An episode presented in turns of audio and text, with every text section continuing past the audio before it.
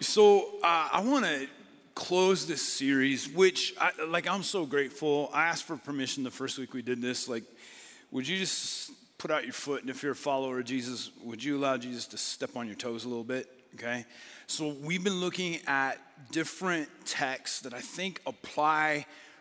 Just they're very poignant in this time, this this outrage that we're experiencing and we're just asking God, God, is there a different way? Uh, so, those of you who are followers of Jesus, this is, has to be our prayer. Is there a different way to respond? Is there a different way to react? What do you want from your followers during this time? And if you're spiritually unresolved at this point in your life, I hope this just gives you information on what the original message of Jesus was all about. Because the church doesn't always get it right. Like, we admit that. But the original message of Jesus was radical. So, we ask questions like this Is it possible, okay, is it possible to rather than this is normal, is we all have a worldview. We're all raised, we all have um, things that were put in us by culture, family of origin, where we typically form our concepts and ideology about the world, and then we read the Bible through this lens. And we ask this question Would it be possible to reverse the order? That means I'm gonna have to let some things go and say, God, could I be as neutral as possible? Could I let you, through the things that you've taught, this original message of Jesus, shape my ideologies? And we looked at this powerful statement made. It's very short, short, but I would literally say this has changed the world. Where in John chapter 13, Jesus looked at his disciples and said this A new commandment I give you. Moses gave all the commandments. Jesus said, I am giving you one new commandment. Jesus could have left a list of thousands of things for his followers to do, but he said, Here's my new commandment love one another as I have loved you. So he said, I lived this out. I loved humanity. I loved my followers in this sacrificial fashion. I gave my life. And now here's what I'm asking is that you would love in that way. In John chapter 17, just a few chapters later, Jesus, before he goes to the cross, passionately prays this prayer. He says, God, as I am in you and you are in uh, I, me, the, the, the Father and the Son, would they be in us? And I don't pray for uniformity, but I pray for unity. I pray that my followers would be unified. And the thing that would distinguish them in the midst of cultural outrage would be this that they love people who are different than they are. They're not uniform, they don't all think the same, but they are unified and they choose love. Now, here's where I'd like us to go this week. I want us to look at the book of Galatians. And we're going to read two sections, one from chapter three and one from chapter six. And I just, I, all week I was saying, God, what, what do you, how do you want us to wrap this up? And I felt like this is uh, an appropriate way. It gives us some tools. And then at the end, there's just a very specific way to respond, okay? It, Paul tells this church in Galatia, here's what I want you to do. So here's the setting. Paul has traveled throughout the Roman Empire multiple times. Um, he had at least three missionary journeys. One of the cities he goes to is the ancient city of Galatia. And he stops in Galatia, and like at all of his stops, people are astounded at the message that he brings.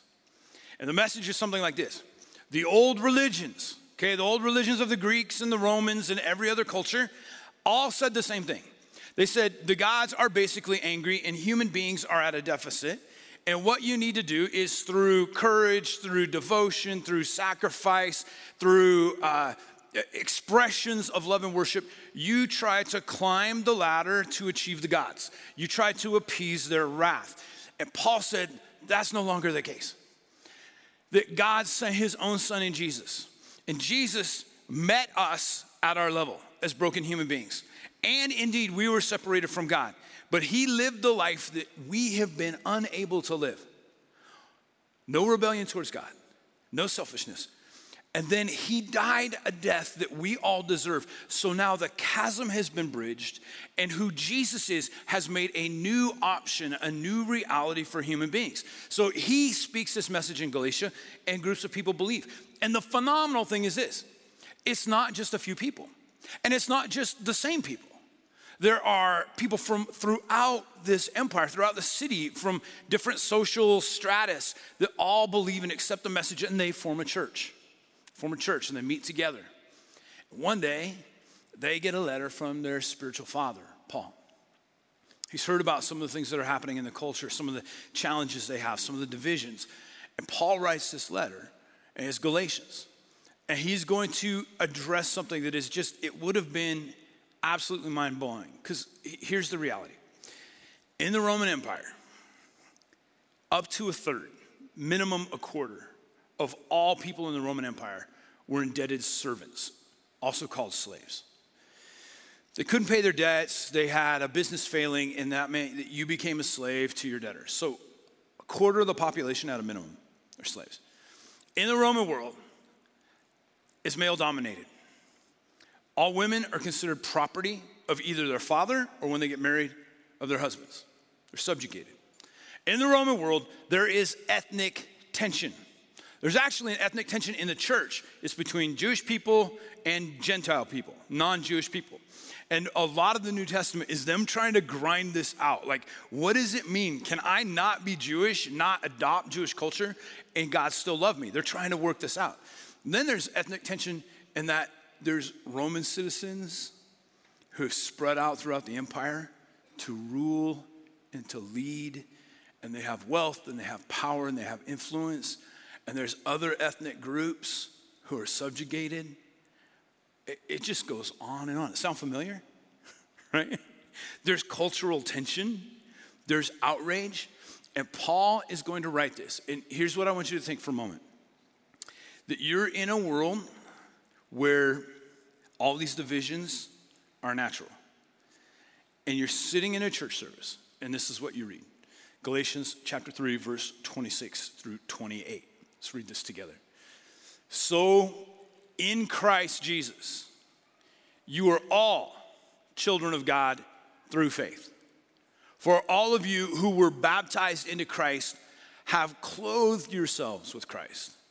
There is neither Jew nor Gentile, neither slave nor free, there, nor is there male or female, for you are all one in Christ Jesus. So Paul knew this new reality that Jesus asked of his disciples. I want you to love one another. I want there to be unity in my church. And he knew in order for that to happen, something was going to have to change. So here's point number one. Point number one is this when I am in Christ, okay, that is very important. In Christ, I have a new primary identity. Okay? When I am in Christ, I have a new primary identity. It's, this is the way cultures have been. It's not just us, it's every culture, is that we form groups, and they typically oppose one another. Gender, male, female. There's always been tension there. There are ethnic groups. This group and that group. In the early churches, Jew and Gentile. There are social groups, right? There are wealthy and there are poor. There are political groups. One's on this side, one's on that side. There are uh, wealth groups, right? Here's those who are slaves, there's uh, that are serving others, and here's those that have privilege and have money. This is just the nature of human beings. This is what we've always done. And what happens with these groups? They tend to oppose one another, they tend to have tension, and they tend to separate even farther. So, in Paul's theology, he says there are only two places for human beings to be. Okay, let, let me describe this. He says one place for a human to be is this it's in Adam. He also sometimes will call it being in the flesh. And, and, let me describe this for those of us who might not be familiar. He's referring to Adam, the original human being. And he says, here's the problem with human beings is we were born into this world, this world of differentiating, this world of saying this person's more valuable than this person. And that's natural. That's just, that's how human beings are in this reality that I'm a slave to sin and I need to achieve more and work harder. He says, This is where you are, right? And it gets even worse because what happens in this world is you have ascending and descending values that you place on people. People who are Roman citizens, somebody who's a male, somebody who has wealth, somebody who is Latin, they would be deemed as more valuable in this society. Yeah, they, they contribute a lot. They bring a great deal. Somebody who is of different ethnicity, not part of the Roman Empire, someone who would be a female, someone who is poor, someone they'd be considered less valuable. And it's it's the old classic pyramid, right? Uh, wherever you work, you probably have some form of organizational chart. And I, I remember working at a place where they had an org chart, and it, they put it over the copier, and they had it in the break room. And I was down here, and everybody at the top third loved the org chart because it reminded them how important they were, right? And when I went to like get a cup of coffee or I went to make a copy, I was like, there I am at the bottom. This organization, every I answer to everyone, right? My value was less, my salary was less. I get that. That's just part of how human beings operate. So Paul says, this is natural. This is the tension. But he says, there is a new way of doing life. And that's what part that's part of what Jesus brought to this planet. So he says, here's the second option. Option, you can be in Adam or he says you can be in Christ. Now, Christ is a title for Jesus. It's the Greek translation of the word Messiah, the Jewish term Messiah, which means the anointed one or the promised one. He's referring to Jesus. So he says, if we really wanted to carry out culturally disruptive love and unity, culturally disruptive love and unity, if we wanted to carry out the words of Jesus that we love each other, here's what's going to happen.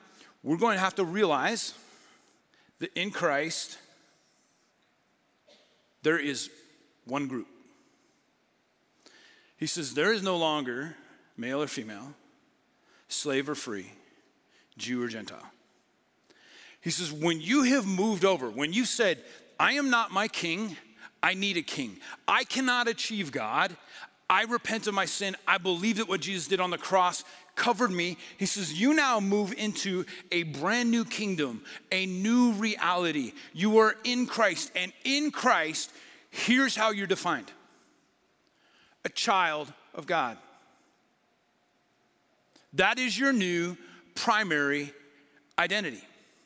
And in this new reality, there's no more ascending or descending level of value. There's now no more, well, him, her, citizen, non citizen, rich, poor. He said, in this new reality, the reality that God has designed, there is one identity, and it is this I am a child of God. So I, I, I want you to imagine for just a second what it would have been like to be in this church service in Galatia when they open up this letter from their pastor, their spiritual mentor, Paul. Because in the room are slaves, and in the room are wealthy, and in the room are women and, and, and, and men, and in the room are all different ethnicities. This has been so ensconced in their minds. It's, it's in all of us. This, we're different. We're different. This is our identity. Let me give you an example. Okay, in the fourth century BC, Aristotle. Okay, brilliant Aristotle. We still study Aristotelian thought, Aristotelian philosophy. We still look back at him in any philosophy class. In the fourth century BC, this is what Aristotle said. Okay, this brilliant man. Here's a quote. He says, This, for that some should rule and others be ruled, is a thing not only necessary, okay, but expedient. It actually helps the culture, helps us achieve. From the hour of their birth, some are marked out for subjugation, others for rule. So Aristotle said this Hey, it's human design that there are some people who are at the top of the pile, and there are other people who are at the bottom of the pile, and they were marked for that. They were born for that. There's an ascending and descending level of value. This is, this is what the people in Galatia have been taught. And Paul writes to them and says, actually, when you move from one kingdom to another, your new primary identity is that you're a daughter of God, that you are a son of God. So in Galatia, they open this letter. They live in this world. Other things identify me. And you have got to imagine that when the wealthy Roman citizen who's a male reads this, he hears it read, he stops. He's like, oh my goodness, what? Paul, are you saying that my servants, the people that clean my house, people that cook my food, are esteemed by God the same way that I am? Are you saying that people that I've thought, hey, these people are below me, in this new reality when I'm in Christ, they're my equal?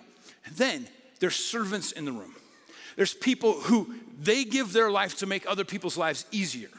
That they have no freedom.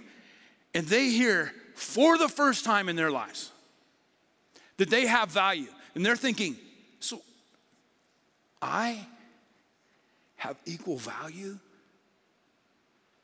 That when God looks down, he sees a son, he sees a daughter, not a slave, not a servant, not this ethnicity or that ethnicity. He sees me equal. It is a revolutionary, mind blowing concept. Paul writes a book. It's called the Book of Philemon. Um, if, if, if, you've struggled at all with you know, how do we deal with race, how do we deal with um, historic slavery, any of that, I'd, I'd so encourage you to read this very, very short book. So, Paul, culture, for hundreds and hundreds of years, culture's not to be ready to adopt this idea that all human beings are created equal. Like, it's to take pretty much, right, the establishment of the United States to at least say that. Paul, in the book of Philemon, writes to his friend Philemon, who is a wealthy Roman. And he writes this way He says, Hey, I just met one of your escaped slaves. His name's Onesimus. Onesimus made his way to me. I've taught him the way of Jesus. Onesimus is now in Christ.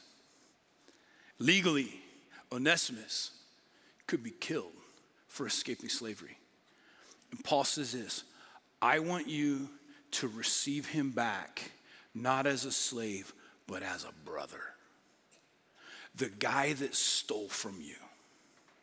I want a revolutionary way of considering human life where when Onesimus comes back, Onesimus and Philemon are both sons of God.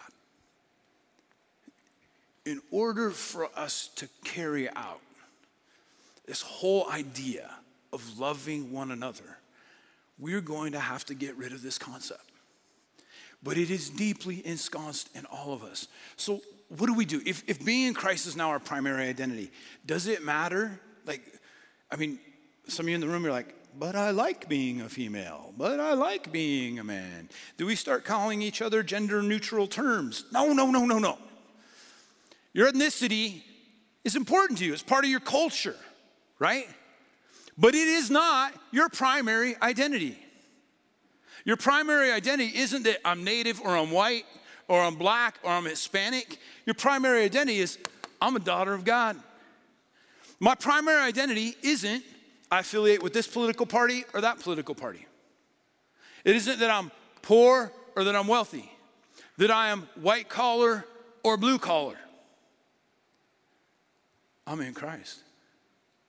This is my new primary identity. I've never, like, one of my relatives got a DNA profile, and I stopped reading after 72 things. Like, I'm at least 72 different things. That's not even including my mom's profile. I'm basically everything but Jewish, and it's ironic that I spend my life studying an ancient Jewish book. Um, most, like, 25% Hispanic. I can identify with Hispanic more than anything else. It's not really my identity. The only advantage it's ever given me is I was invited to play in a Cinco de Mayo soccer tournament multiple years in a row because I just passed the threshold. Part of the upheaval in our world today is this I'm focused on my political affiliation my gender, all the gender confusion in the world, you're more than just gender. You have the potential to be a daughter or a son of God. You're more than your ethnic background. If that is your identity, you're going to become more and more aware of that, and it's going to drive you farther and farther away. And so, this radical, radical concept that Paul introduces to a culture that was not even close to being ready for it is I want you to quit thinking of yourselves. Is here's the guy with the money who brings he brings gifts to the church. He's influential. Let's give him the preferred parking spot for his camel when he comes to church this weekend. Hey, there, there, there, there's she, there, there's him, there's whatever. He says, I want you to start thinking when you look out, it's different. Now, like, get ready for your toes to be stepped on for a second. Here's the problem this is a beautiful new reality. But this creeps in to the church because we've been raised with certain things. Some people will say that Sunday mornings in America is the most segregated time of any event that'll happen because we still tend to identify things other than I'm just in Christ. This has no room in the new kingdom that God has established. In order to put into practice the words that Jesus has spoken, we have to drive this concept out. I have to realize that everyone has equal value. That my preferences, my background does not identify me. My new primary identity is this I'm a sinner saved by grace. I am a son of God. And if you're in Christ, you're my brother, you're my sister. And it doesn't matter what you bring to the table. It doesn't matter the level of your failure, how much you've been able to contribute to society. We're one. Now, Paul, later in the book, chapter 6, moves into a really practical way to begin to live this out. So, this culturally disruptive love and unity. Okay, so I, I, mean, this is beautiful, right? It's challenging, and it helps us to understand what's happening in the world, right? This is just this is the natural way of doing things. This is radically different, but how do we actually do this? And I love that in chapter six, Paul does this. He says, Let me give you an example on how to carry this out. Okay, we're gonna read one verse I highly suggest this would be an easy verse to memorize. Let it just roll within your soul. Let it, let it teach you, let it challenge you. Okay, just one simple verse Galatians chapter 6, verse 2. We read this. Paul says, Carry each other's burdens. And in this way, you will fulfill the law of Christ. Okay, the law of Christ, Paul is the only person that uses that term. He uses it twice. It's very specific. It's referring back to John chapter 13, where Jesus says, A new commandment I give you. This is what Paul says I want you to carry each other's burdens. I want you to pick up things that don't belong to you. I want you to move towards other people's needs. Now, here's the challenge with that. All of my life, since childhood, I've been told to pick up after myself. How about you?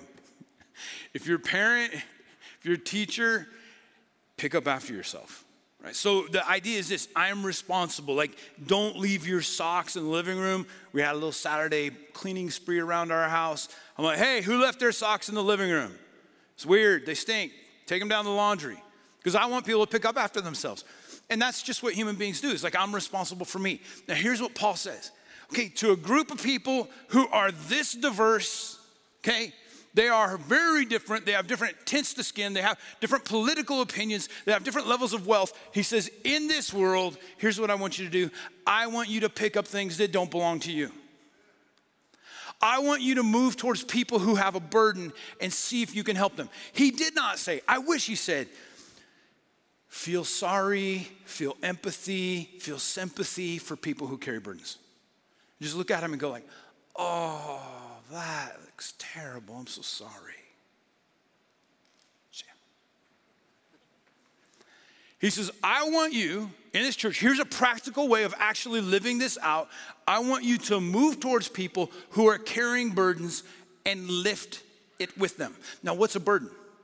It's this big, broad word. In the original Greek language, it's anything that someone has to carry, that something has to carry. It's what you use when you loaded up your donkey. It's what you use when you were taking things to market. You carried it on your head, you carried it in your arms, you carried it on your back. It's something that you weren't originally born with, designed with, and you carry it. And Paul says this I want you to move towards people who are carrying something that's too heavy for them. And this is how you actually fulfill the law of Christ how to love one another as I have loved you. So, one of the challenges would be this most of us would say, I've got enough stuff to carry on my own. right? Like, I don't, I don't, like, I don't think I can add much. One of the beautiful things that should be happening as part of our core values is that we grow better together, is that Jesus heals us and restores us, is that through a process of allowing God's Spirit to shape me, change me inside, over time, I can start to put down some of my own burdens, some of my pain from the past, some of my family of origin issues, some of my own financial irresponsibility, some of the whatever it is, I can put that down. And then as that is set aside, there's a new freedom in my life to say, that looks heavy. Can I help you carry that? So Paul says, here's what the church is going to be. Church is going to be filled with people who are carrying their own things. Say, you know what? Can I help carry this? And we don't want to carry this forever. Let's find a solution. Let, us let, find a, a, way out of this. Okay, it, what is the burden? Is it chronic pain? Is it distress? Is it grief? Is it financial? Burdens can be anything. It's the challenge of raising a family, it's the challenge of being single, whatever it might be. Can I help carry that. I'm gonna move towards you. And we're gonna pray that God unloads these things over a period of time. But I am not waiting until I'm completely well. I'm gonna carry my burden. I'm gonna see if I can help carry your burden a little bit. And in this way, we will actually fulfill the law of Christ. I wanna read you this quote. This is a quote from Pliny the Younger who is the Roman governor of what we call Turkey today. Okay, very similar to the region where Galatia was. This is written 45 years after the execution of Paul. Church is expanding. The emperor is Trajan. Trajan is very disturbed. And here's why he's disturbed because these followers of Jesus keep expanding. And people are leaving the ancient Roman gods and following this new God called Jesus or Christ. And so Trajan is looking for a reason, he's looking for a way to resist them. And so he writes to Pliny, his governor, and he says, I need you to investigate. I need you to tell me what these Christians are doing, what illegal activities they're involved in, so that we can begin to legally resist them.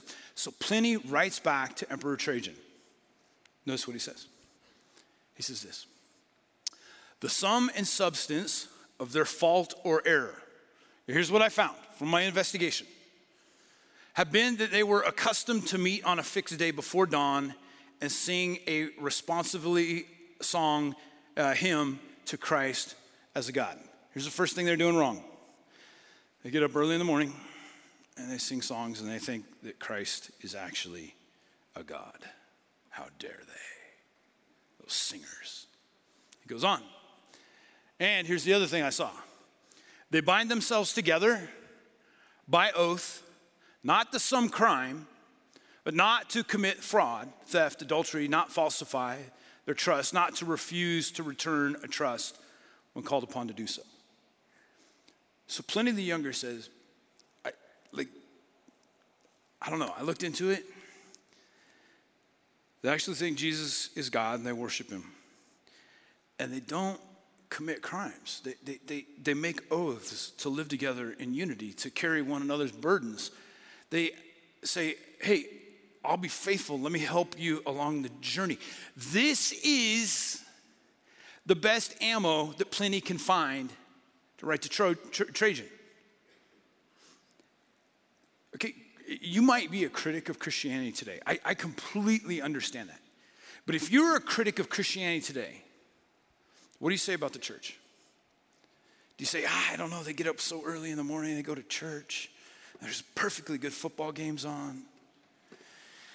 And then they, they, they don't commit fraud and they bind themselves together and they do what they say they're going to do and they're kind and compassionate and they carry one another's burdens. Those dirty Christians. What's the current criticism of the church? A little bit different. You know what I want to do?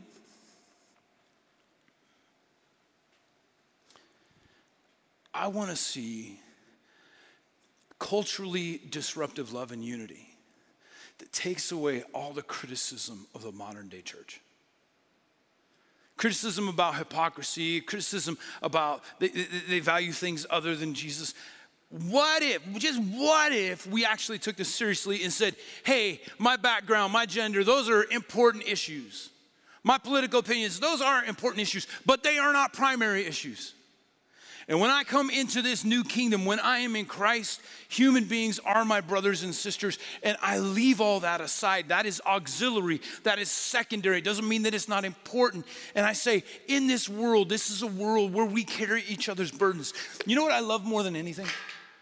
I love stories of people who carry others' burdens.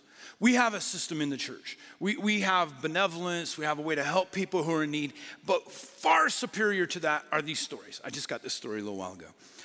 Woman in the church, single mom, uh, working really hard to provide for her family. And she said, Hey, um, she called to thank us for new tires on her car. And I'm like, Well, I'll ask around, but like, I don't think anybody put new tires on your car. She finds out this Somebody walks out after service and sees her car and she has four bald tires, figures out who the car belongs to, calls the tire shop, says, Hey, I want to make an appointment for someone. Here's my credit card. Put good tires on her car. The tire shop calls her and says, Hey, we've got your tires in. And she says, I, I don't have money. I've been waiting. I'm trying to save tires. Oh no, somebody paid for it. Somebody's carrying somebody's burden.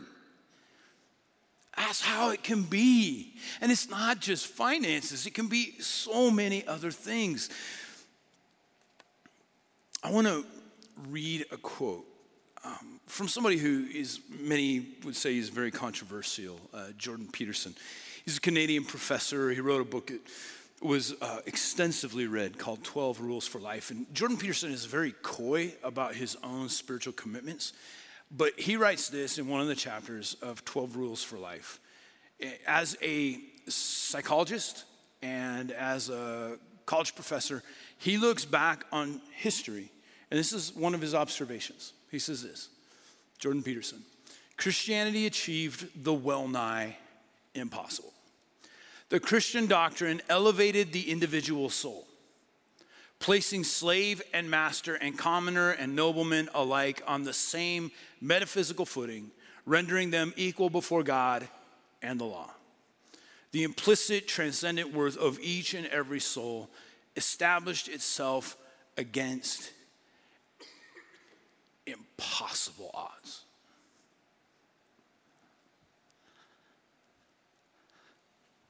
Because if I'm stuck in this world, these are impossible odds. In Christ, the well nigh impossible was achieved. There is now no longer. Because you are in Christ, because you are clothed in Him, there is no more slave or free, male or female, Jew or Gentile white collar, blue collar, white, native, black, Hispanic, Asian. There is none of that because now your primary identity is you are sons and daughters of the King. And that changes everything. I want to just ask you a couple of questions. Number one, what burden can I move toward?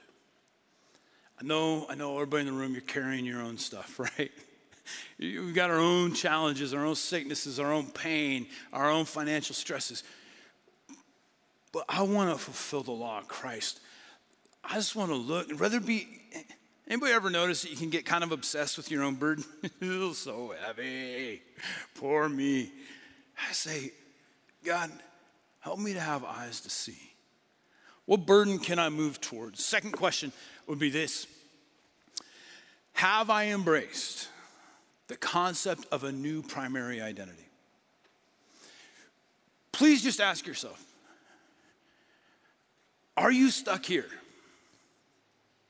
Where you differentiate between you and other people based on whatever it might be? Have I embraced this? Have I embraced this for other people? When I don't look at people and say, oh, they are, no.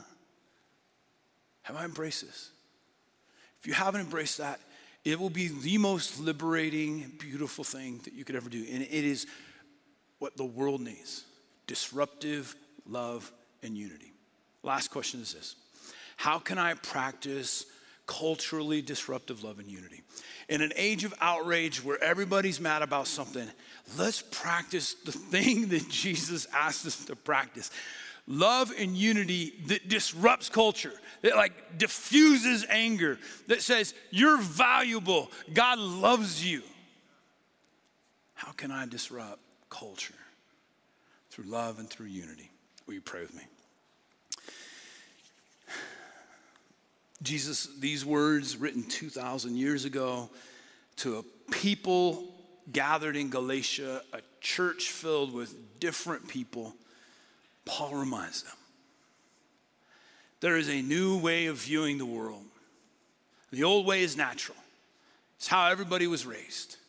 It's the in Adam, that in Adam, different people have different value. But now in Christ, we're clothed. What Jesus did on the cross covers up our shame and our failure and our filth. And now we are addressed as sons and daughters of God. That is our primary identity. I just want to make an invitation to anybody who's watching right now, anybody who's in the room. This is the most important decision that a human being can ever make. If you're in Adam, here's the problem you're your own queen or you're your own king. You're responsible for being good enough morally to achieve God. If you move to being in Christ, you are no longer responsible for moral achievement. What Jesus did on the cross pays for it. And you are no longer your own queen or king. You surrender and you say, My life is yours. I need a Savior if you were ready to transfer, okay, from one kingdom, the kingdom of Adam, into the kingdom of Jesus, would you just repeat this prayer after me? Jesus, I give you my life. I give you the throne. You lead, I follow. What you did on the cross was for me.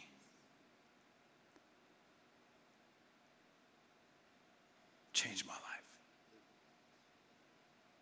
Amen. Amen. Hey, for anybody in the room who said that prayer, or if you're online, would you just click the button? It says, um, I have decided, and there's a banner out in the atrium. I'd love for you to go there. We just want to get a Bible in your hand. Um, we want to help you grow on this. So uh, I usually dismiss saying, be the hands and the feet and the mouthpiece of Jesus. I'm going to say that again. Be the hands and the feet and the mouthpiece of Jesus and establish and do and practice culturally disruptive love and unity. You are loved. If you need prayer, there's people you can trust up front. The ushers are at the back. If you brought a gift, you can put it in the basket. God bless you. See you next week.